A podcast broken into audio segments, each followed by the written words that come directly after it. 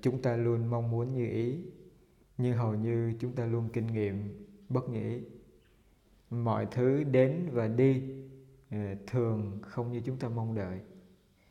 Từ nơi chúng sinh ra cho đến hoàn cảnh lớn lên, môi trường giáo dục, văn hóa cộng đồng, tín ngưỡng tôn giáo, kinh tế quốc gia, hay là nhân tướng và sự nghiệp, vân vân, dường như không đáp ứng lại mong muốn chủ quan của chúng ta chúng ta càng mong muốn như ý, thì chúng ta càng cảm thấy mặc cảm, bi quan, khổ đau và nhiều khi còn tuyệt vọng. Đức phật ngay trong bài nói chuyện đầu tiên tại lộc uyển, sau cái ngày ngài giác ngộ, ngài cho biết bất như ý là một sự thật mà con người không thể không kinh nghiệm. Mọi hiện hữu đều không bao giờ như ý muốn khổ đau vì không như ý muốn luôn luôn có mặt và phát sinh bất cứ lúc nào. Ngay cả thân và tâm của con người con người cũng không thể yêu cầu theo ý muốn chủ quan của mình hoàn toàn được. Con người bị động và rất là đáng thương. Chỉ khi nào người ta nhận thức được sự thật không như ý và người ta không còn mong muốn như ý nữa thì như ý mới bắt đầu có mặt. Như ý sẽ không bao giờ có trong kiếp sống con người nếu con người còn muốn như ý. Muốn như ý sẽ không bao giờ hết nếu con người còn tham. Tham cũng sẽ không bao giờ hết nếu con người chưa giác ngộ vô thường, vô ngã và còn u mê trong vòng xoáy của dục vọng.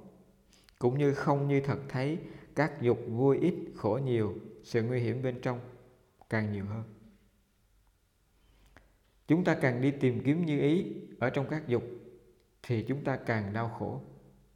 Một người chinh phục thế giới như là đại đế alexander, nhưng khi từ giả cuộc đời, vẫn phải thừa nhận ba điều không như ý. Thứ nhất, thầy thuốc giỏi như thế nào cũng không thể chữa tất cả bệnh.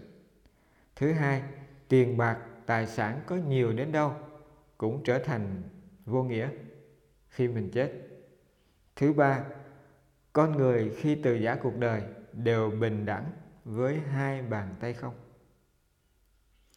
Alexander sau khi thừa nhận ba điều bất như ý trên, ông chân thành nhắn nhủ với những người thân cận rằng nên trân quý sinh mệnh, nên biết đủ và đừng ôm giữ quá nhiều.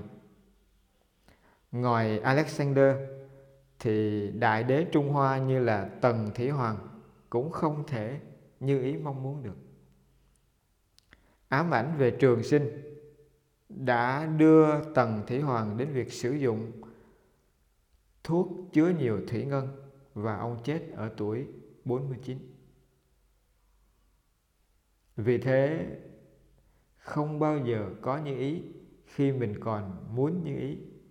Như ý thực sự là không còn muốn như ý nữa.